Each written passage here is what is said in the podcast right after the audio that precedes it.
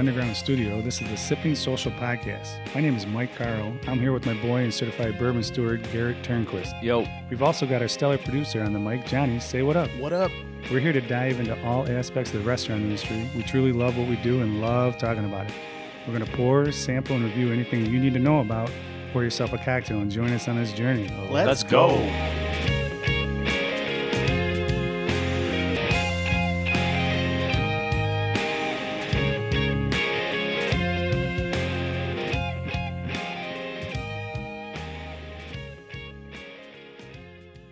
thanks for joining us, guys. Uh, episode 62 of the Sipping Social Podcast over here. Let's go. Johnny's Let's ready. go. Garrett's amped up. Let's go. We got lots of fun things to talk about, lots of fun things to drink. But before we get into it, let's have a little cheers to the podcast. Garrett, what do you got over there? I got Johnny's favorite uh, 77 lager. Don't even put it by him. Don't even put it by him.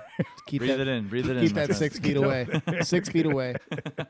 I got I got a delicious Captain Coke poured by the master himself, Michael Carl. I appreciate First you. time brother. making one of those drinks, Mike? Second time. Okay. I got a little Escalators Aren't Rides uh, Hazy Double IPA from Hidden Oh, Hands. I didn't know Love that those was in there. I would've boys. had Well, you can have a sip of mine. Johnny Cheers. can't have a sip of yours though. Cheers, I boys. cheers Let's you, have some but it's fun. like I got a cold and I want to give you a handshake. I bump Yeah. elbows. Yeah, yeah. hey, um, I know we, we did those Rumple Minze, uh, you know, before the podcast, like we normally do, right? yeah. Um, did any of you taste a little something different in that Rumple Minze? No, Okay. you you got a little weirdness going on. Or what? Well, to, I, when I went to the store and I bought it, it was one of those like kind of smelly, you know, like liquor stores that smells like incense and I don't know, Oh, yeah. some strong aromas going strong on. Strong aromas. Yeah, what's up? And it was the last little bottle uh, in that place. Okay. Do you think it like permeated the glass? I could taste it in the Rumple Minze pour. All right. Well, I don't know if that's a thing, but I could definitely t- taste What's it. that? I What's that aroma like patchouli?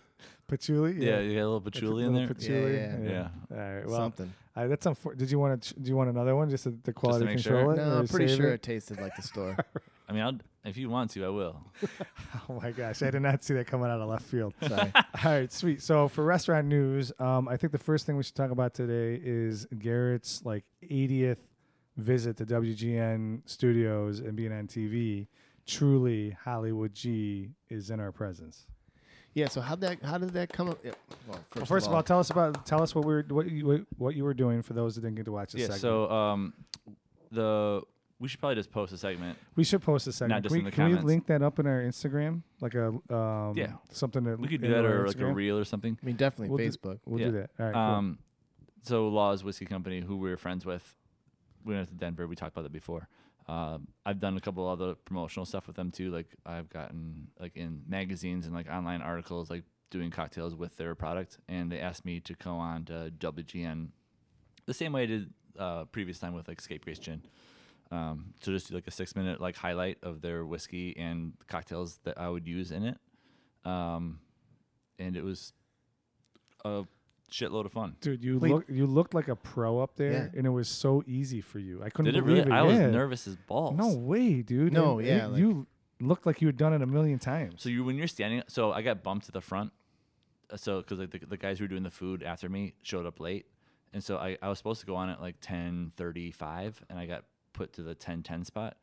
So I'm like on stage the entire like ready to go in the very beginning. So all the cameras are like staring at you. There's like four or five of them. Two of them are like robotic. Like they like some guys just like controlling them with like a like a like an Xbox controller, and uh, and they all have camera like um, digital times on them. So you're just literally just staring at it, Counting counting, down the down, the, seconds Oh of like when you gosh. and they're like, all right, well when we start the show, we're gonna pan to you for six seconds, then we're gonna do a tease on you, and then we're gonna go to so you do whatever you want for the six seconds. I'm like, oh yeah, whatever, six seconds. That's like nothing, right? What'd you do? Beat off? about like two yeah. I just was back there just pounding it out. The uh after like two seconds i was like i don't know what else to do. I got four i i am a third of the way through my teas and i don't know what to do.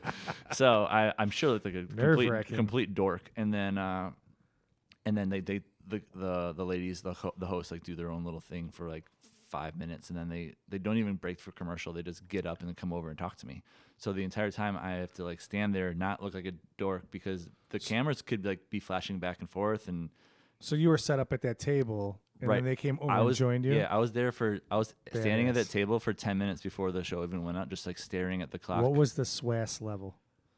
Uh, very low. Oh, my hand, my hands got a little clammy. Okay. And so I just like took them out of my pockets and just like just like held them out like jazz hands, just so they wouldn't get all like sli- like like weird. Um, it was. So good. I was when I, the very first time I did it, I wasn't even as close as nervous I was that that time.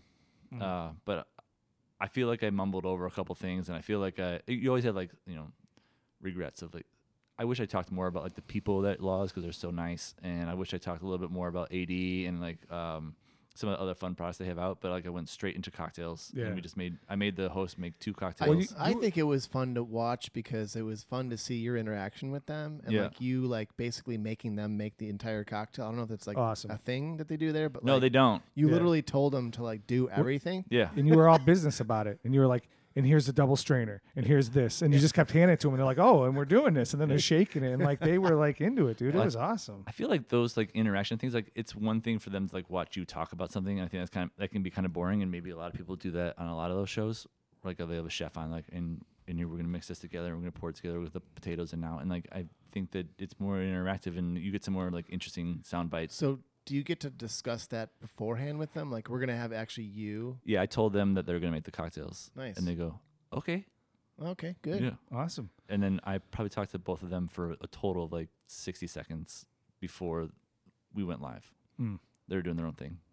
That's cool, man. I bet Kate and I got to we watched it together last night. Um, the, You guys the like clip. made a, like a whole thing of popcorn and sat on the couch and watched it. No, we had had several drinks. I mean, it and is then, seven and then, minutes no, long. Garrett- so- so It was only supposed to be six. I know. So well, we're sitting on the I couch. peeked over and the lady's like like waving her hand like get this over with. We're sitting on the couch and, and we'd had a couple drinks and Kate like must have been going through her Instagram stuff and she's like, Garrett was on WGN again? I was like, Yeah, you want to watch the clip? She's like, Absolutely. So we just pulled it up like while we were just sitting there having That's a drink awesome. and watching it and she loved it. So Yeah. kudos to you, man. You, you're doing a really good job with this stuff. I really appreciate it. It was it was it was a, it was a great time, and uh, I actually now have the phone numbers of all the guys and girls who work in that studio, and so they've been texting me all week, like trying to get me to get other, um, like brands on for me to come talk about them and make cocktails with them. Oh, there you go. Yeah, little, dude. little Yeah. side hustle, so baby. next time we go, the three of us are going. Oh, nice. Oh my god. That- I don't know if we'll so- all be I on, just, I just I shit don't. myself. I don't want to be on. but just My at, stomach just I'll, dropped. I'll be. I'll be your bar at, at, at least just be like in the studio. I'll go with you. Yeah, Very cool. and we go check. We go say hi to Tom, and we go like hang out with Jeff Hoover for a little bit. Hell yeah. Scream, Cool. pe- I would love to penis in the actually check out the studio. That'd Cool. be pretty cool. It is actually pretty neat. It's like really old and dungy, but like the actual rooms where they do stuff is is like very high tech. Nice. Cool. Yeah. Um, I wanted to share a little bit about my trip that I just went on uh, with Kate to Colorado. We went to we go there quite a bit. We've been there a couple times. We were in Western Colorado this time, where Grand Junction and Palisade are. Ooh, nice. Lots Grand of Junction. really cool uh, wineries, uh, peach farms. Um, we stayed on a working peach farm. But the one thing I want to talk about is at Ska Brewing. We've had we've drank Mhm. some of their beer. I don't think we've ever reviewed it on the podcast, but we've had it You together. made me try it. Yeah, I brought some back f- before. In this little dinky town of Grand Junction or in Pa- of Palisade, there's about five thousand people in this town. Um, in the downtown area, it literally goes distillery, winery, microbrewery, winery. Like that's like the the whole strip. Yeah. And then there's like other things and other bars, right? But this the distillery was this um, Peach Street Distillery, which is owned by Ska Brewing, and we went there twice because the food was really good and the cocktails were really good and their whiskey was good, and it's made it's all like local stuff there, a lot like um, Laws. Okay. So it kind of had that same like um, earthy tea note, like really uh, terroir of you know the Yeah. land of like what was going on. But it was really really tasty and really really cool. I I should have brought some stuff back, but I uh, I wasn't really focused on that this time. Um, and the last time I brought you guys back koozies. Um, I don't know if you remember those gifts. I do. Oh yeah. It's got a huge set of knockers on it. Yeah, that's great. So I didn't see anything like that to bring, to bring back. So I apologize. But uh, Mine's all worn out. squishing it. So it was it was a really good trip and uh, it's super scenic and amazing, but cool microbreweries and you know distilleries, which is what we're all about. So That's cool. um, yeah. What was the third thing we talked about for the restaurant news that we were going to talk about? Proof. I thought we were gonna plug that for the Yeef. Hmm. No, wasn't there one more thing? I don't think so. So There's uh, a coming soon sign on uh, the pizza bar across from Maize. Oh, it's yeah. finally happening. There's, well, there's a sign like like okay, like the actual pizza place though. yeah like, like not it's something like- different? It's like O- O'Keefe's or O O O'Leaf's or something. An, Uh, like an Irish pizza joint. it's just like that's just like the name of like the guy who owns it. Maybe I don't know. Okay, But it's, a, it's like pizza pizza bar. that's some restaurant news right so there. I mean the the two dumpsters have already been filled and and and left. It's like they're they're they've, they've I think they're done with demo. Cool. So that's something. All right, talking about demo. Um, our company is uh, almost done with some demo over at Proof. The Uh, demo's long over. We're building. the Finishing- build out's almost product. I saw a guy No, was just painting today. The, no, the build out's almost done. So the building's gonna be handed over to us soon. Garrett and I are on the team to open the place.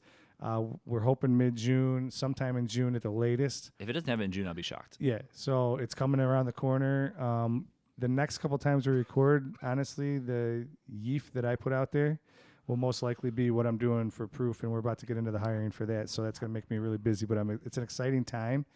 And I was looking at the menu again today. Man, it's gonna be dope. Ugh, There's gonna be some great effing food in there, I'm glad the Eve isn't going to be the tent anymore. huh? it's blinded by the light over here.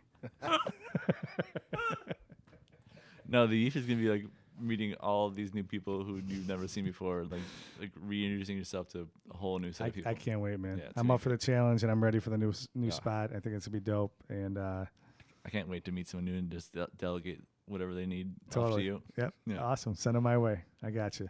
Uh, are we getting thirsty for some whiskey over here? I thought you'd never ask. I'm All right, Garrett, take it away. So uh, we're gonna do this and lead into the interview, right? Yeah. So uh, we were fortunate enough to have Greg Metze come into town um, a month late, but totally happy that it happened. Uh, he's a master distiller at, or sorry, yeah, well, he's a master distiller, but really the master blender at um, at Old Elk, and he used to be with uh, what it, uh, we think, what we know is MGP, the Lawrenceburg, uh, Indiana distillery. I think they've changed names, but no one calls it by the new name. Anyway, he's been he he was there for like 38 years. Long time. Yeah, I mean forever. And this guy just like just like was like vomiting information at us It was for awesome. like 40 minutes straight, and it was so cool. yeah. He was such a nice person. Um, I think I think he shook my hand, uh, thank you and goodbye like seven times. Nice dude. he was just like so excited to be a part of it. It was like he said it was one of the coolest events he'd done in a long time. So that, was, Cool. that was really neat. Uh, so we're gonna drink some In honor of him. in honor of him. We're gonna drink some uh, wheated of the Old Elk wheated bourbon nice. uh, while um, while we talk about this and while we finish the show, uh, we listen to the the, the recording. Uh, the the really cool part about him being freshly with Old Elk is that not fresh, but like re- in general recency is that everything that we're drinking, he actually was in charge of. Yeah, he So- made he like made it, At some point, we're gonna be drinking Old Elk that was not when he was there. But not right now. But right now, right it's now, it's, it's, a sweet spot. It's all him. Yeah. So uh, we talked about this a long time ago, where he would, um, when they first started, we talked about like getting single barrel picks from Old Elk. Like if you can find one, one of the original ones, that's uh that's something you need to go get because he knew exactly where these great barrels were, and he would just go and say, I want you know. That had no sound effects. Uh, like barrel number like 2,746 and uh, because he knew that like that area was so good. Um, So he's handpicking these barrels that he, He essentially made. because he, 'cause he knew like the individual parts of the Yeah. the rick house were so Right. good, and uh, and the nice part is about these is that he was he knows where where the sweet spots still are, so he's being he knows what the number system are. So when he when he gets like allotments of his whiskey, he knows where which ones should be blended this much. yeah, that's uh, these the, these barrels generally should go to single barrels. he knows the science of it. that's Oh. a pretty unique situation where you have a guy that's worked at a company for 38 years and has put his basically his entire life into this company. Yeah. He's, he's been through four or five different ownership changes at that place. That was super interesting about that, right? Yeah, yeah. and still maintain his job there because he was doing something right. And then Yeah. you got a guy that wants to kind of really start over and start a fresh place like Old Elk, right. Newer newer distillery, and have all this, like you said, insight into like where all these bottles are and where all the good stuff is. Dude, and, what a and steal by Old and Elk. procure that to Old Elk. Yeah, what a steal. Unbelie- Oh, Smart. huge steal. Yeah. I love that he one of the, what- one of the things he said that he loved to do was work hard, Yeah. like just hard work. Like he loved being in like out in the in the manufacturing Yeah. plant and like setting all this stuff up. And I was like, when he said that, I was like, man, this guy's like a like a bourbon legend, and he's just all about hard work besides the smarts. And then also the really interesting thing I thought about the interview was when he was talking about the the rye whiskey, how they came to use a European rye because of how the enzymes didn't foam up as much when they were making it, which Yeah. made a big difference. I was like, oh, this guy's real smart. Yeah. Like, cool. So he's down to earth and smart. Yeah. Awesome. So we get into a little bit about like how popular like that 95.5 MGP rye gets. Yeah. Uh, that pay attention to that part. That's part. That Cool. part's- I was super jacked to ask those questions. Well, but Mike, you bring up a good point about him wanting to just be in it and, and being involved in like the making of it and all that. Yeah. And I, I read an article one uh, one when we were before we were going to interview him, and one of the statements was he's like the one of the best master distillers that you've never heard of.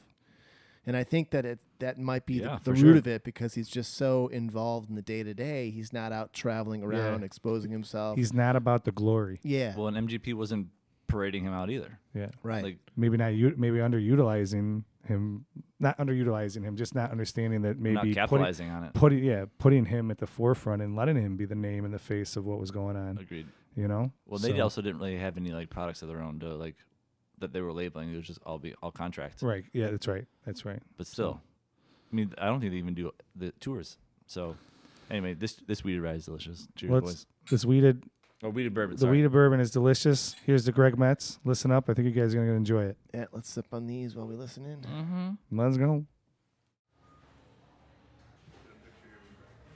We are sitting upstairs at Maize+Mash, sitting here with a bourbon legend, Mr. Greg Metze from Old Elk, the master distiller. How are you doing today, sir? I'm doing terrific. Thrilled to be here. Thank you so much for having me on your show. It's gonna be Awesome, fun. man. Thanks, thanks for taking time out of your day. I I know need you're more people talking about this as a show. I like that. being on the show. yeah, yeah, on the show. That's what we should just call it from now on. We're going on the show. The Sipping Social Show. You want to be on the show? Yeah. Seems more you know elevated. It does. Yeah. It totally does. Well, uh, cheers to you being here, taking time out of your day. I know you got a busy schedule while you're uh, doing this blitz. Let's drink some whiskey. Right now, we got the, what is this, the double wheat from Old Elk? Double Yeah, wheat. We have a Master Series blend that uh, we put together, and it's a uh, combination of uh, our Old Elk Wheated Bourbon and Old Elk Wheat Whiskey Mash Bills. Oh, beautiful. Love it. Cheers, boys. Cheers. So if anyone's not ever seen a bottle, um, they should probably go buy one first off. But the really cool part about Old Elk is they put all the stats on the side. They're not. You guys aren't hiding anything, which is I think is really cool. Very transparent. We've always been very transparent, and uh, so yeah, it's uh, there's nothing to hide. Uh, we you know we would dare people to try to duplicate what we're doing. So Love it. I agree with that. So on the side, it's got uh, it's got the entire mash bill, uh, the in the ages of uh, the bourbon and the wheat whiskey, um, 71 and a half wheat, 25 corn, three and a half barley, uh, a blend of a six-year wheated bourbon and a six, seven, and eight-year wheat whiskey. I love the flavor on this one. This one's so good. The the just the wheated bourbon alone is magnificent. Yeah. We, we sell through a ton of that stuff over social, and I feel like this is kind of just one. What's the Cubs like celebration right now? It's like they're turning up the, the dial. Yeah. I feel like this is like turning up the dial. Oop, like there it is. Yeah, like You like hit a homer. Yeah, dialed then- up, Yeah, yeah. and they just dialed up. It's so it's so tasty. The cool, the cool part about the blend is that because our old elk mash bills are so different than everybody else on the shelf and so extreme, really, that uh, by blending, I was actually able to create a mash bill within a mash bill. And uh, so what you saw on the side of the bottle is actually the composite uh, mash bill as a result of blending the two extreme wheat Nice. bourbon, wheat whiskey mash bills. How long do you guys let it um, rest together before you put it into a bottle? It usually sits uh, probably the better part of a week just to let everything marry up together before Yeah. we start putting it in the bottle. Nice. Cool, and that's done at the production facility, ob- obviously in Fort Collins. Yes. uh, no, it's at his house in Cincinnati. it and could then they ship it Yeah. across country. Yeah, it- it- Perfect. in his garage. I, you I can't was park in his lob- garage. I- it sucks Garrett, in the winter. I was lobbing myself up for a follow-up question by the fact that we were at the production facility, and Oh, it was yeah. just really cool to see that process. So like we got to see the, the, the area that that was going down, and then you guys got the expansion going on uh, right next to like in the middle part of the that warehouse. Yeah, so, fa- So- finally everything's under one roof out at the Blue Spruce facility out there. So, Cool. Uh, uh, I harvest the barrels from uh, MGP, where all the barrels that I uh, produced uh, while I was still in Lawrenceburg uh, that I produced for Old Elk are still aging there. Uh, so I'll select uh, a group of barrels. I'll ask it ask to get samples for them. I'll evaluate evaluate those samples at the house, uh, and once they're approved for quality, then they then I have them uh, shipped out to Blue Spruce, where we've got a what I call a work in progress warehouse, and they may reside there from uh, two months to maybe up to a year, depending on production needs and demands. But uh, so once they get them, they'll dump them, blend them, excuse me, and uh, and bottle them. So all, cool. all that's done at uh, under one roof now at the Blue Spruce facility in uh, Fort Collins. And that Fort Collins facility is pretty cool. Uh, Impressive. we got to you, first of all you have a great staff they they were very very nice and took care of us really well uh, just wa- just looking through the bottling line is where we started and uh, and how you make your uh, how you make your tops for the bottles very interesting you don't really see that very often at all It's incredibly unique, and Yeah. uh, the, you know the toppers are obviously a, a, a slice of a uh, an elk antler, and uh, I don't know how many people know it, but that's actually a uh, a 3D print from an actual bull elk that resides in uh, Old Elk's main office. that's awesome Very cool. Pretty cool. I, I, we did not know that. We've, we've seen a lot of it, and we saw the gal cranking them out. Um, yeah, but we one- didn't know that one-handed. part. Yeah. Yeah. It was very cool. well, let's back up for a second Yeah. though. So talking about MGP. yeah Uh, that's where you guys get your barrels from for Old Elk. Uh, you worked there for 38 years. Yes. How did you get your start in the industry with them? Um, was that like coming out of college? Or just kind of give us a brief uh, background on that. Well, I started. Uh, uh, I started it, uh, in June of 1978. Uh, uh, back then, uh, companies actually came to campus to recruit for open positions that they had at their facilities. Uh, I was in the, at the University of Cincinnati at the time, graduating with a chemical engineering degree. And as it was, uh, Joseph E. Seagrams and Sons uh, came to campus looking to fill spots that they had at their Lawrenceburg, Indiana distillery. So uh, I actually hired in under uh, the Joseph E. Seagrams uh, brands. Uh, really didn't have any idea what I was getting into. Fact of the matter is that two weeks after they offered me a job, I walked through the gates of this enormous distillery. At the time, it was the largest distillery in the world. And I didn't even know what a master distiller was. Uh, the only thing I knew for sure that I was 23 years old and I was going to work for a company made whiskey. And I said, well, here I am, guys. That sounds great. Sounds a little bit like Willy Wonka in the chocolate factory. With These big gates open and it's nothing but. Yeah. only, only eight people get to walk in yeah. what did your parents think about that like you got a chemical engineering degree from University of Cincinnati and you're gonna go make whiskey Uh, they thought it was really cool as well. Uh, Good. Yeah, actually, my dad's the one that sort of steered me into into the engineering field. Uh, and then, uh, you know, when I got- when I got the job at Seagram's, why he uh, he was he was really pretty proud of me actually. So I, I wish that he would live long enough to see, you know, what I've accomplished, uh, you know, since 1978. But sadly, he, he passed before he got to see some of the real glory parts of it. But nah he's paying attention he's, he sees yeah, Yeah. I, I hope so. yeah When did the, the real glory uh, years begin uh, working there? Well, uh, uh, the first 24 years, well, yeah, the first 24 years of my career was under Seagram's. Uh, the part that I didn't know uh, when I joined them was that I was going to get the best training in the world from Seagram's relative to becoming a master distiller. But uh, really, the first 24 years was really all uh, uh, development for me. They they had they they made you go through every department in the facility so that you had an understanding of you know how everybody has to interact and cooperate to produce world class whiskeys at the end of the day. And I never really started my uh, production training probably until about 1992 and then it probably took me 10 years to uh, do my master distiller training. Uh, 2002, I, I achieved that uh, that goal, and uh, sadly, that's when uh, Seagram's decided to get out of the business. So uh, that's when the ownership changes started. Pernod Ricard and Diageo bought all the Seagram brands. Uh, Pernod Ricard wound up owning the Lawrenceburg distillery, so I worked under Pernod's regime or family uh, for probably uh, about seven years, up to about well 2008, 2009 ish. Uh, they actually acquired Allied Domecq, I believe, another player in the business, which resulted in having giving them ownership of two distilleries and two bottling houses, and they really only had capacity or need for one of each. Uh, study was done. Lawrenceburg didn't fare so well in that study, and uh, we went up for sale again, and that's when we became LDI, Lawrenceburg Distillers, Indiana. Uh, and that's actually when we became 100% contract distillers. So I went from a, a distiller, a, a ownership that produced a distillery that produced products only for Seagram brands uh, from 1978 to 2002, and by 2008 we were 100% contract distillers. We'd lost brand affiliation uh, with all the Seagram brands, and then uh, really. Uh, LDI had us for about four and a half years. They got into some financial difficulties as a result of the recession. Uh, we wound up going up for sale again, and that's when MGP stepped in and bought the facility. And about that time, at 2012 to 2013 uh, time frame, is actually when uh, I met Old Elk. Uh, they uh, they came to the plant.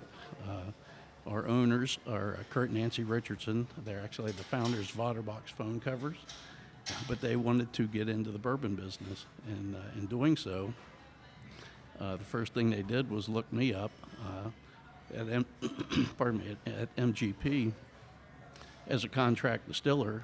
But what they wanted was custom mash bills, not the same mash bills that we were producing uh, for all the other brands uh, that we were, you know, supplying for and that was a, r- really unique thing. That was actually my first opportunity uh, to be able to build a, a mash bill from the ground up, uh, really unrestricted relative to uh, what the mash bill was going to be, what the mash bill cost, to, to, just total.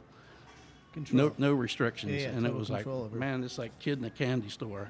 Nice. well, I I mean, I mean, after being at a company for 38 years, and then you get your tenor, you know, um, and then you get your tenor, and then you get um, you last through four different ownership experiences. Uh, that's incredible that you can be at that company that long one, and two last through all four ownership experiences. And before we get into Old Elk, um, I think we're going to head that direction soon. Uh, I just want to know, like, through your tenor at, at MGP or at that distillery, like, what was your what was your your favorite sort of project to work on in that company coming out of that? Holy cow, that's uh, How much time do we got? I, I told you. I told you the hard questions are Yeah. coming out of that. Or, or maybe there. like a hand, like a few, like just yeah, I think uh, probably. Well, there's really several. I think. Yeah. Uh, um, I think the uh, the people management skills that I was taught or, or forced to learn uh, was huge. That was part of the Seagram training program, uh, and frankly speaking, uh, everything I learned about uh, people management is really what made me the person I am today. So I absolutely have to tip my hat to that pro that training program for for uh, you know teaching me those abilities. But then we uh, probably the from a, a, a technical aspect, uh, we did a huge uh, automation of that plant uh, from 1998 to 2002, and I was in. Uh, a- big part of that automa- automation project. So I uh, actually wrote uh, the logic for all the sequencing that we did for every every piece of equipment and every piece piece of the operation, which really sort of take took it from a, a, a 100% manual to uh, nearly 100% automated, and it was a very gratifying thing when you get to troubleshoot all that and you get you know when you finally get it, all the bugs worked out and you sort of just push the go button and everything just you know, starts up and runs everything just and- starts working. and you push the flowing. off button, it, it takes itself down. And there's always operators involved. You always ha- you always had to have operators overseeing all those processes. It, it wasn't it wasn't robotic, but it was uh, it was a big leap for that that facility uh, to go from 100% manual to uh, a very high highly technical and, and highly automated facility. And and getting to be part of that was uh, was incredibly gratifying and a lot of fun. Yeah, I mean, you talked about your your engineering degree coming out of that into that business, and I think that probably absolutely helped you in that, in, in creating all those different processes and technical settings and all that. yeah, the, the engineering part, you know, certainly helped with every process relate every process that, that's related to you know making whiskey. But uh, the whole whiskey process is about 50% technical, which fit that engineering background. And the other 50% sort of art and science. And uh, the, the art part is really what the master distiller training uh, part was relative to grain quality and water quality, uh, sensory and organoleptic. Uh, those, those were never things that were part of any of my education. Uh, really, microbiology for that matter. Fermentation is, is a huge part and probably the most critical part when you're making a whiskey. Uh, that was all uh, passed on to me from you know the the uh, master master distillers ahead of me, uh, Larry Ebersold, who's uh, has been a big big uh, player in the consulting business since he retired. But uh, so yeah, I, I uh, was just very fortunate to have, have been involved with probably the best people in the business. And, and they were able to pass on uh, their knowledge to me. So it's been very, very fortunate. Nice. Um, you said in '78 you got hired by Seagram's. '92 is when you started your master distiller certificate. In between that, what when was the moment you knew you wanted to be a master distiller? You know, was it like early on, or was it like kind of closer to '92, and you're like, this is what I want to do the rest of my life? I think really it was, uh, it was more of an evolution. It, it was never really a plan, frankly. Uh, uh, you know, from 78 to 92, I was rotating through all the different departments and, and learning all kinds of different things that weren't really necessarily part of my uh, education, if you will. But, uh, but It when be- I'm, it became part of your education, though, right? I'm sorry? You learned the whole, learning the whole time is it became your education. Yes, exactly. Yeah. But uh, I always knew once once I got into uh, production proper, I'd say in '92. That that's when I really knew that that's that was my that was my niche. That's where I wanted to be. Nice. Uh, I I didn't know it, in '92 that I necessarily had a vision of becoming a master distiller, but uh, it just evolved from '92 to 2002. Uh, and, and the more you got involved, the more you wanted it, and and the more you learned, the more you wanted to learn, and uh, and then you know in 2002 the opportunity presented itself for for me to become uh, you know a master distiller. So like after 2002, yeah, right. Uh, after 2002, what was like? There's like there's like, there's like a, a moment in everyone's like life, or like you always hear about like uh, in like sports all the time, where like they realize that they they've got it, or they, they they're gonna become big, or they're gonna become super successful or popular or whatever. What was that moment for you? Where like, I'm doing something special here. This is working.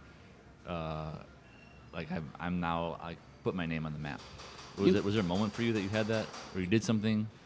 Yeah, I think really, uh, it, it really probably, it probably happened probably in like, eh, probably 98 or 99 is, is when I became uh, the production manager. So at that point, I, I assumed responsibility of all the distillery. Uh, I just didn't have the master distiller title. I was still uh, basically an ass- assistant master distiller under Larry Ebersold, but but I was doing all the functions and running the plant, uh, you know, like a master distiller would. And I think the I guess the cool part for me was that every day I left that facility, you know, with with that experience and with that title or that responsibility, every day I left the distillery, I knew that we were making world class whiskey uh, for someone. And that was, frankly, gratification enough for me. I, I, I'm wired such that I feel like I need to accomplish something every day. Nice. And, and it could be as simple as cleaning up the garage on a Saturday morning. Okay. Mine could use some cleaning, by the way. Oh, So- he's not, he's not coming over to clean your garage. Well, let's come over tomorrow to sign the bottle. Remember? So being able to leave that distillery every day, knowing that we were making world class whiskey for for consumers, was That's pretty cool. Was, was really uh, gratification enough. So yeah, that, that, uh, that so- definitely scratches that itch for you. you know? people people enjoying your booze. Yeah, yeah, yeah, Yeah, for it's sure. Cool. Is there like a moment like you're like at a bar or a restaurant and like you see someone drinking whatever product that it got that your whiskey was made into, and then their label was slapped on, you and they're like really enjoying it and talking about how much they love it. That you're in the background listening, be like, "Yeah, I made that." Yeah, yeah. no, that happens uh, frankly, that happens a lot because my fingerprints are on a lot of the brands out there Yeah. over the years. But uh, it, it doesn't matter really whose brand it is, or it, it doesn't even have to be something I produce. But watching people enjoy a good whiskey anywhere is is is just uh, gratification. Being part of that whiskey family is is pretty special, as you folks know. It's it's, it's just uh, it's a special bond. yeah, I can't agree with that anymore. That's that's top notch right there. That's, I a, don't that's a good good response. I to don't even make question, too. whiskey, and I have people Yeah. over, and I, I show them something, and they really enjoy it, and I get excited about it. Well, and I, c- I can relate to that on my day to day. Um, we can, you know, working in the restaurant industry, where hospitality, like that's what that's what drives us is to make people happy. Yeah. Food, whiskey, drinks, beer, whatever. As long as they leave happy, it's totally where it's at. So, So Garrett, can you ask the kitchen to keep it down down Yeah, there, dude. or what the what's What going a- on, huh? Just like throwing pans around Jesus, downstairs. They got a frisbee game going on down there. I mean, they're on the verge of a Michelin star right now. Let them go. So, Greg, you had talked about how how old elk. you had talked about how old elk contacted you and, and, and were thinking about wanting you to have come on to their to their team. Um, what what I mean, besides like being able th- that thought of being able to kind of run your own show there, what about old elk made you want to join the team? Besides that, is there anything that kind of stood out to you about the brand, about the company? You can say anything you want Did you just they're not want, listening. Did you just want to move out to Colorado? no one's listening, actually. Sort of No, a house. in It's not even plugged in over there. I've got the answer for this. No, seriously, uh, it was probably uh, from 2000, say 13 to 2016, uh, three, four, 2012, about a four-year period where, uh, you know, I, I met Old Elk, I, I built their mash bills, I produced their mash bills. But over that four-year period, you know, as I got to know the company and got to know the people in the company, what what struck me is that the company was built on young, smart, passionate people, and I was the old goat in the crowd, really, even before I joined them. But uh, our company is really our age mean or mean average mean age is is roughly about 25 to probably 40. So, uh, just young, smart, passionate people that that uh, just wanted to be uh, create whiskey, build a brand, and be successful. So that that was a big drawing card. Uh, the second big drawing card that really, you know, as you said, I had 38 years in at that Lawrenceburg distillery. I could have I could have rode into retirement uh, very comfortably. I knew every everything about my job. It was, uh, you know, became second nature. It was would have been easy to stay there and just retire, but uh, what Old Elk gave me was the opportunity to help them build a brand from ground zero, and and that really was never that was never part of anything that I'd ever done for the first 38 years of my career. I was an in the trenches master distiller all the time up to that point. I probably spent over half my day out in the plant with the operators and the equipment, the fermenters, whatever. But I'd never been part of, of helping a company build a brand. And I was never part of sales. I was never part of marketing or distribution.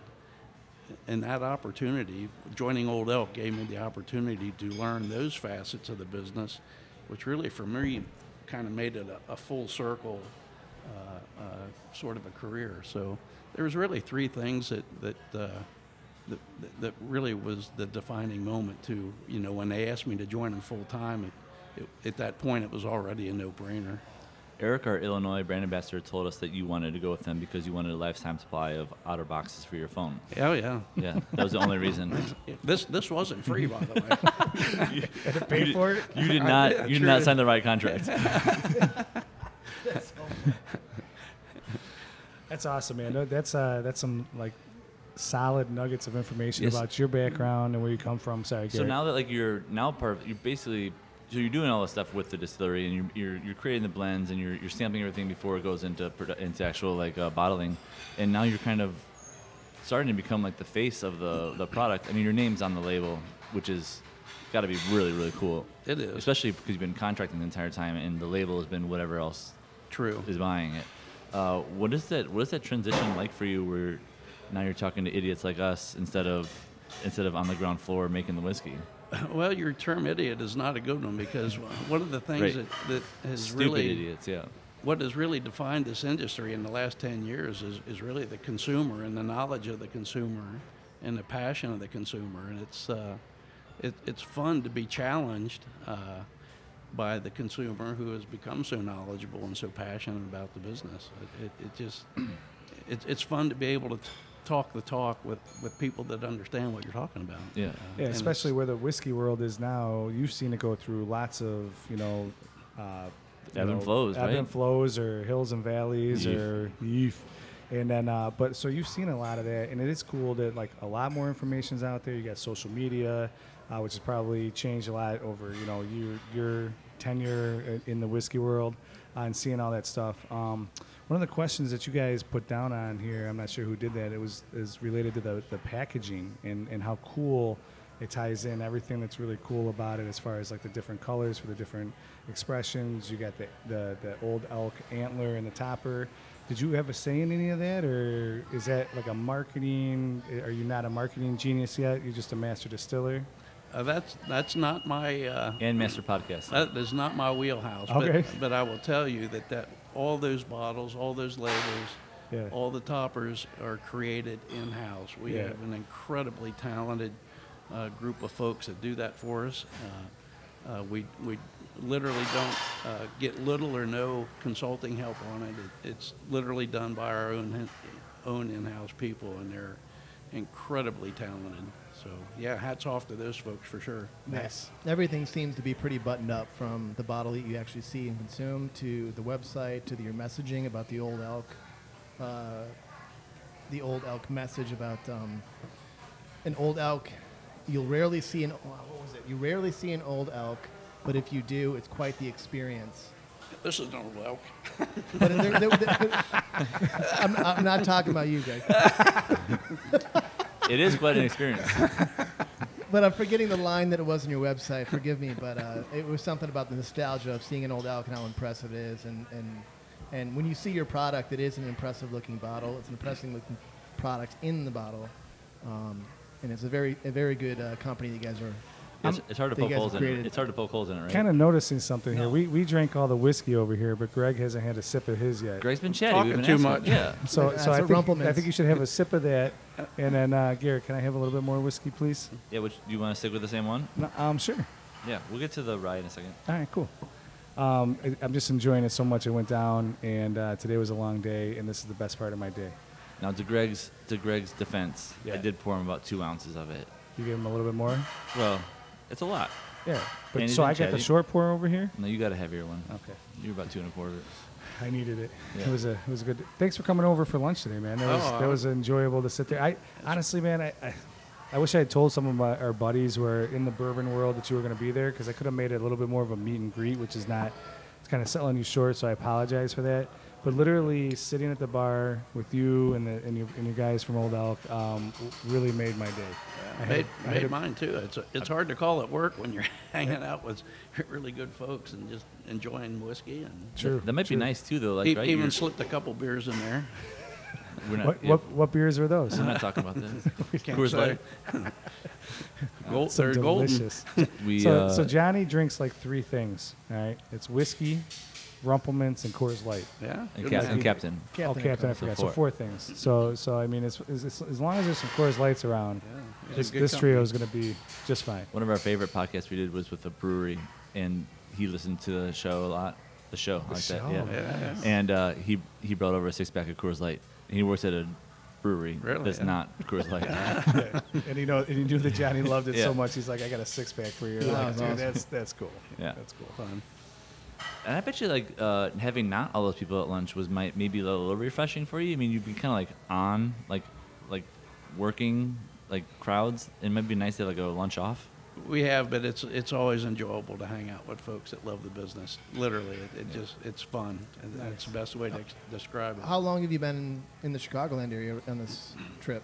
Is I it- came in uh, Monday. We had a full day Monday, uh, full day Tuesday, and really full day today. So, but uh, it's been a mix. It's been a little bit in market. We've done some single barrel picks. Uh, we've been with uh, two different uh, bourbon societies the last two nights, and then we're going to do uh, some. Uh, Do you know the color of the wall of your hotel room?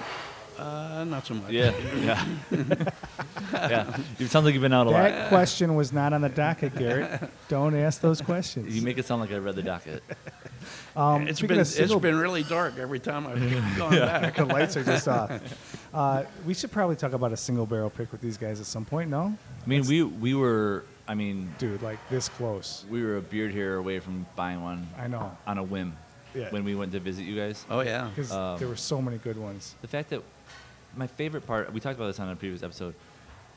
We're like, all right, so what? We're talking to your production manager, and Mel? it was like, what? Which one of these barrels I've already spoken for? And he's like, this one, that one, that one. I was like, well, what about that one right next to it? He goes, hold on a second. Grabs the forklift, moves some stuff around, up, pop off the top. We try it, and we tried a, I think it was a wheat whiskey. It wasn't a, it wasn't the double wheat. It was just a wheat whiskey, and I was like, this is really, this is really fucking good.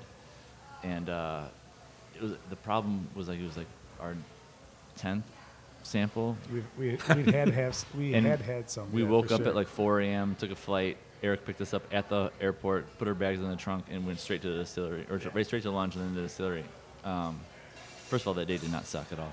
But the at the point we're like, I I don't know if this is really good, or we're just our palate shot and like anything is good because the experience is so good. But we were so close, and I and I guarantee you, I right now, I'm promising that uh, in like the next 18 months, we're picking an old elk barrel. lovely. Yeah, there's, there's no reason not No, to. it, it would kill at our restaurant group.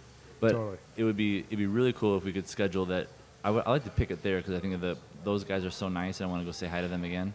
Um, we could schedule that to a time where when you spend a, a week or so in Denver and we can say hi to you again. No, we don't we- need to do yeah. it with you, but I mean that'd be great. I'll But- do my level best to be there. well. I mean, Cool. Absolutely. We'll figure yeah. out a time when you're going to be there, Yeah. and we'll try to coordinate the same time us there, Work, and work around that for yeah. sure.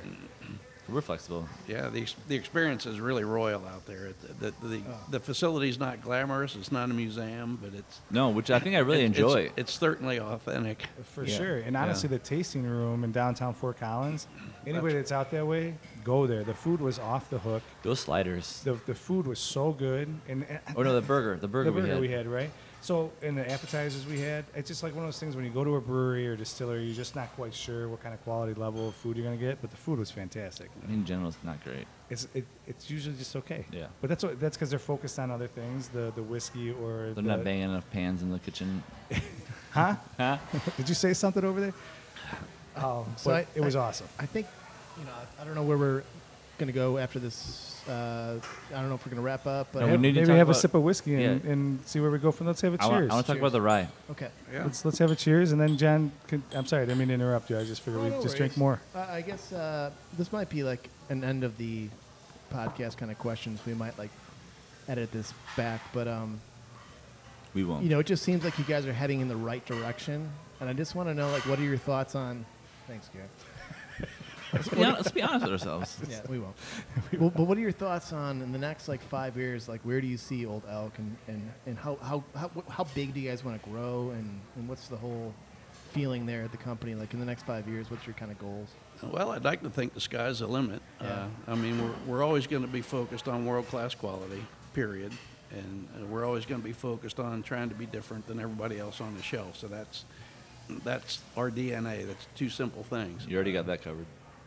Uh, so yeah, our uh, you know we're, we've only been in market. It'll be six years this November. So we're we're really very new to the game relative to that. And you know we've had uh, really exponential growth almost every year since we started. So uh, That's because you're a sales team. oh yeah, absolutely. those guys are killing Yeah. it. No, we've got we've only got I think less than 40 employees in the whole company, and and we're in uh, you know we're distributed in all 50 states. So we're freaking lean and mean right now. That's Rock- really impressive. rolling, for That's really impressive because Yeah. like products like uh, Journeyman and and a few just just happened a few like other like local distilleries around us aren't in 50 states or they're just getting to it, uh, and you guys are ahead of them. Well, and also like around here, obviously Chicago's a huge bourbon whiskey uh, market, um, but you see Old Elk everywhere. You don't see that for a lot of the, the the micro distilleries. You know what I mean? Even some of the local The- the ones, craft distilleries, the craft, yeah. craft, yeah, craft distilleries. So you don't even see some of the the local ones aren't everywhere. Yeah. When you start seeing Old Elk everywhere, you, you know the sales uh, team is doing a bang up job, uh, and it's also delicious. And we've seen several uh, single barrel picks come this way. The one from Malloy's, which we actually had on our podcast, highly rated by all three of us. About five of them. and the that bottle was insanely delicious. The and that's the actually. So I would hit it. I have two bottles that he could have signed that I didn't. Well, he's bring. coming over later. Oh, he'll be at your house tomorrow. I mean, you could run home real quick I in, in between this and the and the I tasting. could. I know. I just that would have been such a cool thing to do. Um, but you got full bottles here that you can sign for the bars, right? Yeah, but I'm talking about your bottles. You got time. I know. So I don't know where I was going with that, but just I think it seems like the sales team is on point. You guys' exposure and what you guys are doing right now is is moving it in the direction where everybody's going to know about it, mainly because of how good it is. And you guys keep adding on these new expressions that um, You guys do a lot of international business. We have not broken into that arena yet. Actually, our, our next really big focus is, is on premise. Uh, we've done very well on off premise. Uh, obviously, COVID put us back probably two and a half years on, on the on premise Sure. sector. yeah. So I think going forward for the next few years, that's going to be a key a key focal point uh, uh, relative to building the brand. Yeah. And uh, uh, you know, and then beyond that, why, uh, yeah, sky's the limit. So is the on-premise like all I think about is on-premise like whiskey and pricing and that sense. Do you have any like plan on uh, producing a good whiskey that would be in like the cocktail price range or like the the, the, the dollar per ounce on this is higher than most people are going to use for a cocktail. So like if you want on premise, you're looking at like back bar placements.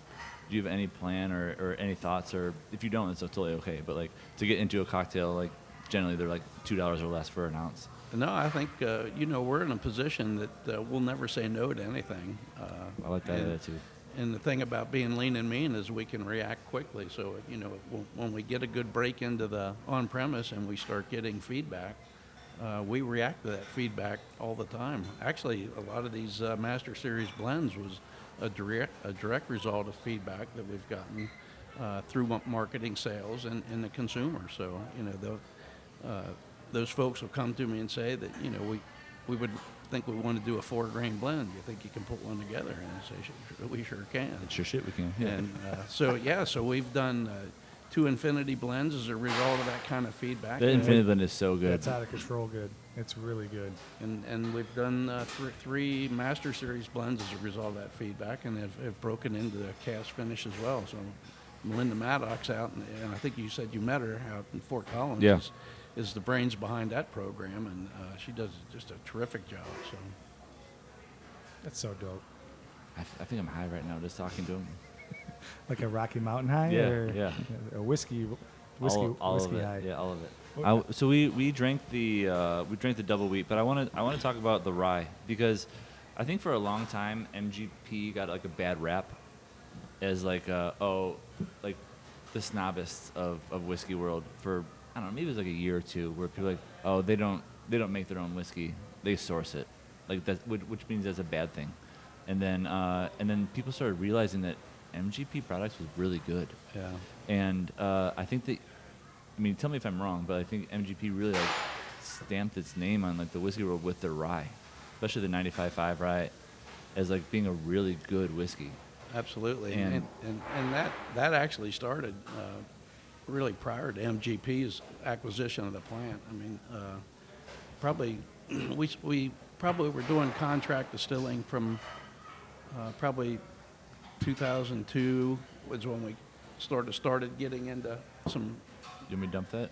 yes, uh, yeah, contract distilling on a on a small basis. But when we became LDI in 2008, when we became 100% contract distillers, uh, over that four and a half year period that we were under their leadership, we pro- uh, uh, progressively uh, went after uh, the craft business and, and third party contract sales. So I, re- I really think the groundwork was laid from probably 2008 to 2013. And I think in a lot of ways we broke the myth on, on many things that were, you know, one was, oh, you, you can only make bourbon in Kentucky. Well, we, you know, I think we broke that myth. And then, you know, we, we uh, the Lawrenceburg distillery played a, a very big role in, in, the, in the boom of, uh, in the growth of rye whiskey, uh, in no small part to the 95% rye mash bill that we literally made famous down there. So, No, it literally it is famous. yeah. I mean, the, the, the best ryes are 95.5, aren't they? yeah. I mean, Pretty much. Yeah. I mean, we we enjoy Michter's rye, which Yeah. is not the same, but and probably Willett's. Will it Will Rye is pretty Is good. it- Yeah. is it- but it's an, it's, is it a 95.5? No, uh, I don't know. I don't think so. But I'm just saying that was just Yeah, but yeah, it's- reiterating. it's other, we yeah, enjoy yeah, other ones, but the yeah. 95.5s are. I mean, anytime like I get shown like a new bottle with a label I don't I don't never seen before, and it says it's uh, sourced MGP five years, 95.5, I go, probably gonna like this one. Yeah. I mean, it's up to their blender to make to not to screw it up, but uh, it's it's really impressive how it went from uh, I don't want it because I didn't create they, they didn't create it to uh, we only want we they, they sourced from MGP 95.5 and it's eight years old now. It, you know it's going to be good. Like you don't even taste it, you just know it's going to be good.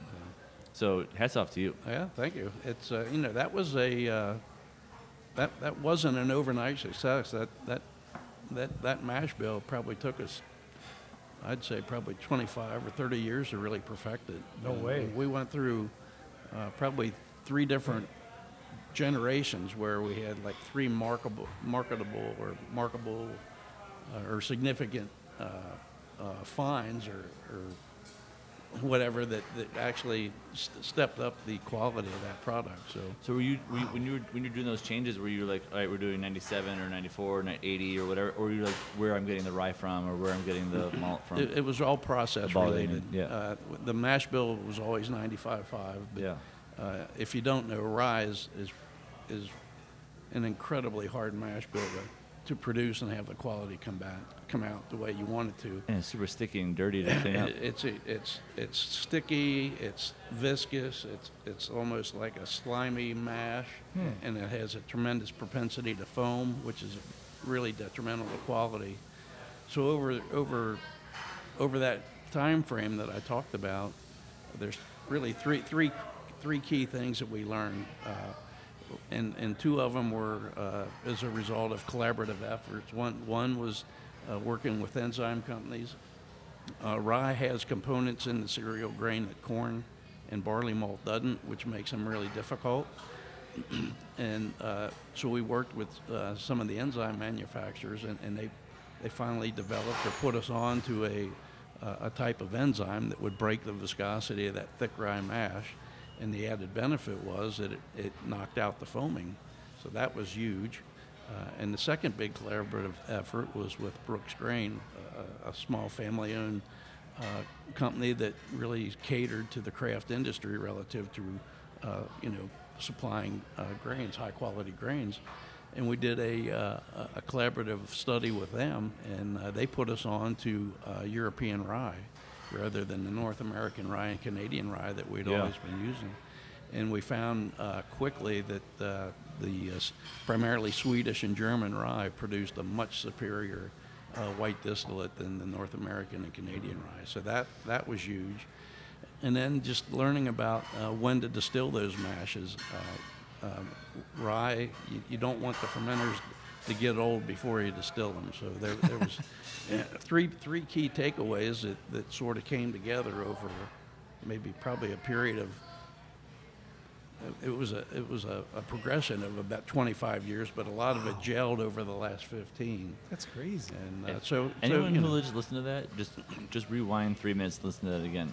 That was incredible. The amount of information that just came out of this man's Yeah. mouth is incredible. So I, I would say that uh, you know if anybody wanted to try to duplicate that at the quality levels that, that we were producing, it, Yeah, good luck. it- yeah, good luck. Yeah. Yeah. have at it. You Yeah, know, go fuck so, yourself. Yeah. Well, here, let's uh, cheers to your Cheers. rye, man. Yeah, That's yeah. that's so cool. So, So we're drinking the Old Elk uh, straight right. Straight rye, which is delicious, um, fantastic in an old fashioned. MSRP's at straight rye. 85? 85 dollars. In the so the the rye we came home from is aged in rum casks from the distillery, Yeah. which is Just keep um, bringing that up. The bottle I didn't bring. Yeah. But we're gonna drink it someday. Can I already imagine how, opened- how oh you did Yeah. how how good is that gonna be with this with this whiskey right here? It already is good. So tasty. I haven't opened mine, but we did try it at the at Yeah. the, the spot, which is cool. a- available in single barrels, by the way. Oh.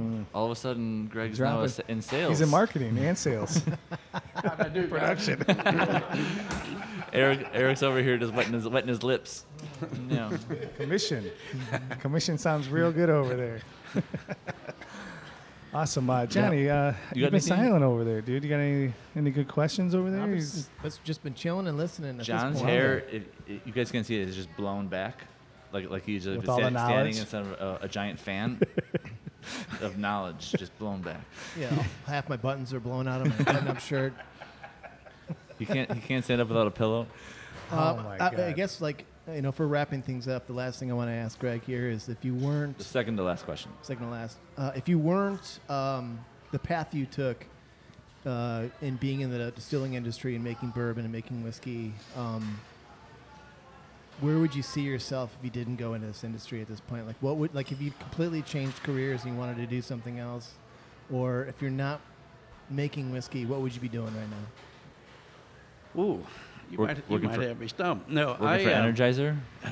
Like, would you be working on like a missile launch for like uh, Starlink or something like that? No, frankly, when I when I was graduating, I, I actually f- uh, fully figured that I'd wind up at a at a chemical manufacturing facility, uh, and and really had no thoughts about making whiskey. But uh, you know, if I didn't do that, uh, hard to say. I, you know, I, at home I, I enjoy anything outside. I love uh, outdoor activities. I love outdoor sports. Uh, just love being outside. I like hard work. Uh, So you did you move to Colorado? To, to No, I, I, uh, I'm a homeboy from Cincinnati, still live there. Okay. Uh, uh, but it, it actually works out quite well because all the all the uh, I think I put down like 14,000 barrels uh, for Old Elk, and uh, uh, probably 12,000 of those are still residing at the distillery. So I'm able to actually do all the evaluations and sensory analysis. I do all that at home. I just call up the plant and say, "Here's a list of barrels I want samples of." Uh, evaluate them at home. All the all the blends I can develop at home. Yeah, if I could if I could be CC'd on that email, so I could just make my way to Cincinnati. I've got some good pictures on my phone. You'd like. Yeah. You'd like I usually do like 32 evaluations at nine o'clock in the morning. I got just a table You can't up drink with, all day unless you start in the morning, right? with barrel samples. It's never too early. Yeah. you sound like Jimmy Russell. just sitting on the front porch, just just trying stuff. So yeah, I um yeah I couldn't tell you what I would would have Yeah. done outside the whi- whiskey industry, but That's the uh, best answer, right? Because you fell in love with what you did, and, Yeah. and how could you even possibly think about doing anything else? Yeah. Yeah. Yeah, that's very true. Yep. This Man. was amazing. The Awesome. the best part about this podcast that we're doing right now Yeah. is that we get to shut it off, eat some dinner, and we get to do it all over again in front of a live crowd. It's badass. It'd be Yeah. fun. Greg, I, honestly, It will be, I promise. It will you be. coming out here and taking time to do this out of your day is super special for us and definitely for our listeners. Um, want to congratulate you on your career and what you've accomplished in this. It's fantastic. We, we like to do that for our guests, but um, but honestly, man, the the whiskey's delicious. To all our listeners out there, Old Elk should be on your back bar at home. At least one bottle. At least one bottle. Yeah. The Wheated Bourbon's my favorite. The rye, I'm starting to fall more and more in love with. It smells fantastic. It's tasting delicious right now. Um, and, and everybody else should drink it with us. Not a sick brag, but I've got five. Different, Five different ones. Different, old elks. At home? Yeah, on What- the on the bar. All right. How many how many bottles are on your back bar? Not that many. Okay, so that's a Like, good two, percentage. like, like 220. Like a good percentage. Yeah. So Five, five, out of 220. 220 is a yeah. good percentage. it's a good percentage. It's love a it. it's a big bar. Ja- Garrett, Gary has a home bar from heaven. It's fantastic, and he's got lots of good whiskey. And you And should go they're- there tomorrow and drink it. Not clean his garage. Yeah. No, no, no. Just go I'll do- there I'll do the and gra- clean it. You watch me do the garage while you dr- while you drink and sign bottles. there you go. All right, I so got Coors Light too. I got two cases. there you go. There you go. Let's uh, let's wrap this up. Um, man, this was fantastic. I don't want to. you don't. You I don't wanna end hang it? out. You, you want. We should hang, we should wrap it up. But I don't want to hang out. You want to keep hanging out?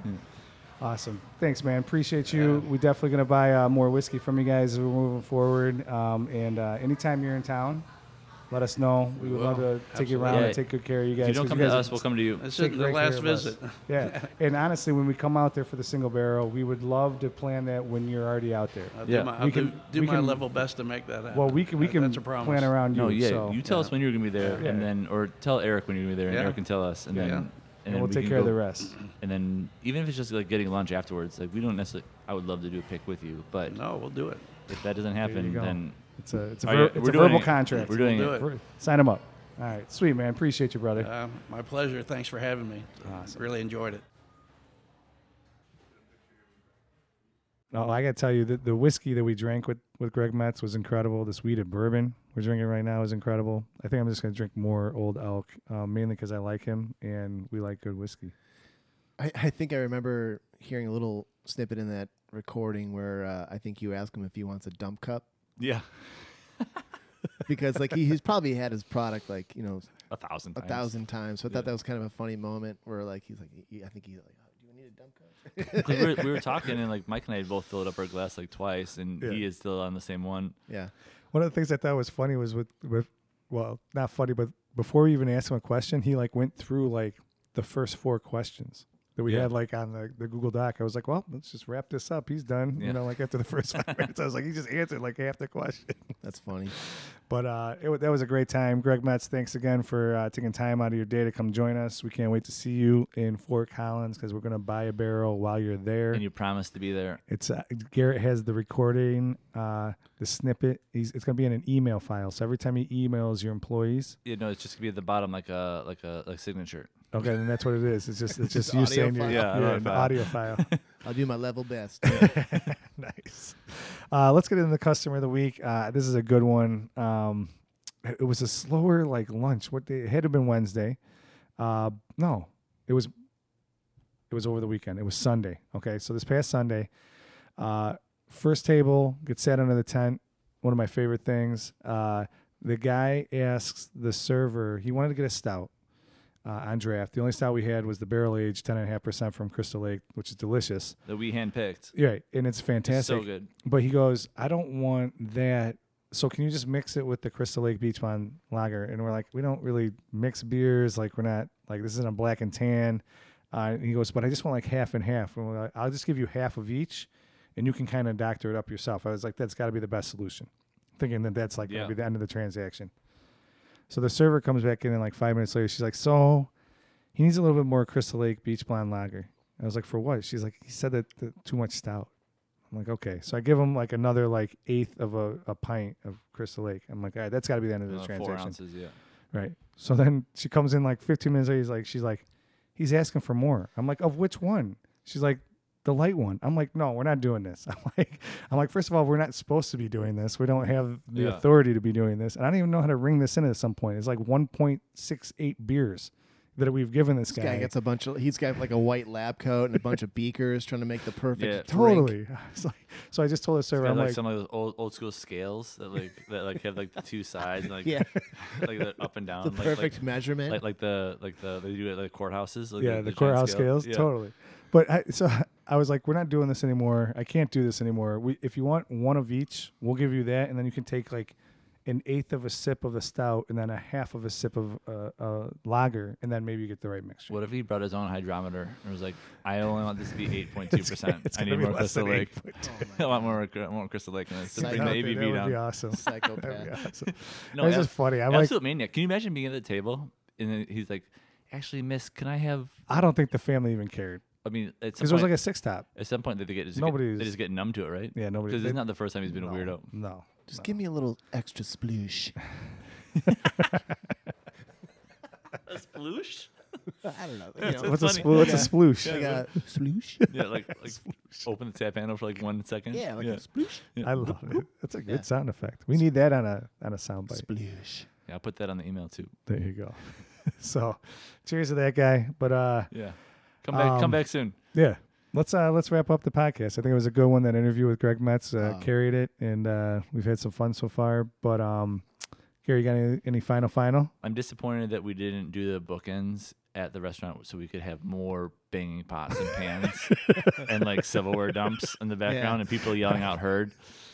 I think your staff was like playing medieval times in the kitchen. They had, all so the they had love it, no idea that we, Metal what we were Gear doing. Yeah. They were just living their No, normal of lives. sword fights or So, something. and obviously, like Th- That's the sound downside of having an open carries. kitchen. Yeah, it's an open kitchen. Sound carries and Maize like already. It's already a loud establishment. Oh yeah. And then we Doesn't were in the the prime spot, literally like 15 feet away from the fryer. The- Yeah. You could just hear fries getting yeah. yeah. dropped. and the and the bin where they throw like the dirty uh the dirty pans. I love that, man. I thrive on that. That's cool. I think it gives a little more authenticity. I, I think it's cool. I think it's cool. All right, join us uh, next time, guys. Actually, Johnny, I'm sorry. Do you got any final final? No, I was just gonna say that audio quality freaks the fuck out of me. Yeah, it's gotta be nails on a chalkboard for you, yeah, right? it totally Yeah. is. Hundred Well, percent. Hundred percent. The next time we get together and record, we're gonna have actually have a Spotify playlist set up of just restaurant noises playing in the background, so we feel like we're at home. I have it, I have it all on cue, ready to go. Good, good. Next time we do, actually do get together, we're gonna be the boys from Hidden Hands are gonna join us. Lots of them. We're bringing the whole crew down. We're gonna drink. Oh, that's what it was. It was supposed to be. We Yeah, were supposed to plug it. So we're gonna drink Forever Ever Bright, five and a half percent hazy pale ale with Garrett. Do you remember the hops? uh, yeah, it's uh no, you have to Motueka, Motueka, that's it. Mosaic, and Cryo Mosaic. Those are the three main main Yeah. Was hops. it Cryo Mosaic or was it Cryo Citra? Uh, Pretty sure it th- Citra. either either way, a fantastic. I'm fan- 99 percent sure. sounds good. Yeah. Well, we'll we are gonna ask the boys next the week with the hop. That's the number one. That's the number one. That's the that's the lead, right? And So- JP was super excited about it. Yeah, it's it's fantastic. Five and a half percent. Everybody, it's available at all four of our restaurants. Come down and drink it. We'll buy you a pint if you mention the podcast. It's delicious. We're gonna the boys are gonna actually bring that and we're gonna drink it, They're right? bringing a six though And we're to my and we're tapping my, that Yeah, it's my basement and bar. drinking all your whiskey. It's gonna be like your 40th birthday party all over again. I just hope I don't brown out for the same hours. nice. That was a great party, dude. That You was a lot just say brown out for the Yeah, I- same hours. yeah for the same, for the same like the same like duration of hours. that's a nice. That's a pretty good saying. I brought I at some point I had my fir- 40th birthday party uh, last Saturday, and it was about like two and a half hour gap where I was like pretty fuzzy, and I realized that I was spending too much time going up and down to the basement and like doing shots of bourbon. I was like, I'll just cut that out. Just cut that out. Re- Go back to the Coors Light and seltzers, and we're fine. And then I, you were good? I woke I woke right back up at like 9:30. That's what you're gonna say like midnight. oh yeah, Probably something you don't want The to. six to six to nine thirty brown out. Probably don't It's want awesome, to say dude. that in jail though. It can brown out for 24 hours. yeah. That's a that's Yeah, a, that's it's a whole different that's meeting. that's a no no. That's a yeah. That's a whole nother podcast too. So we're gonna wrap this podcast up, a and uh, we're uh, we're not gonna talk about that anymore. So, cheers to you guys, the listeners. Uh, join us on the next time. Um, we look forward to that hap- when that happens, and uh, peace. Love you. Later.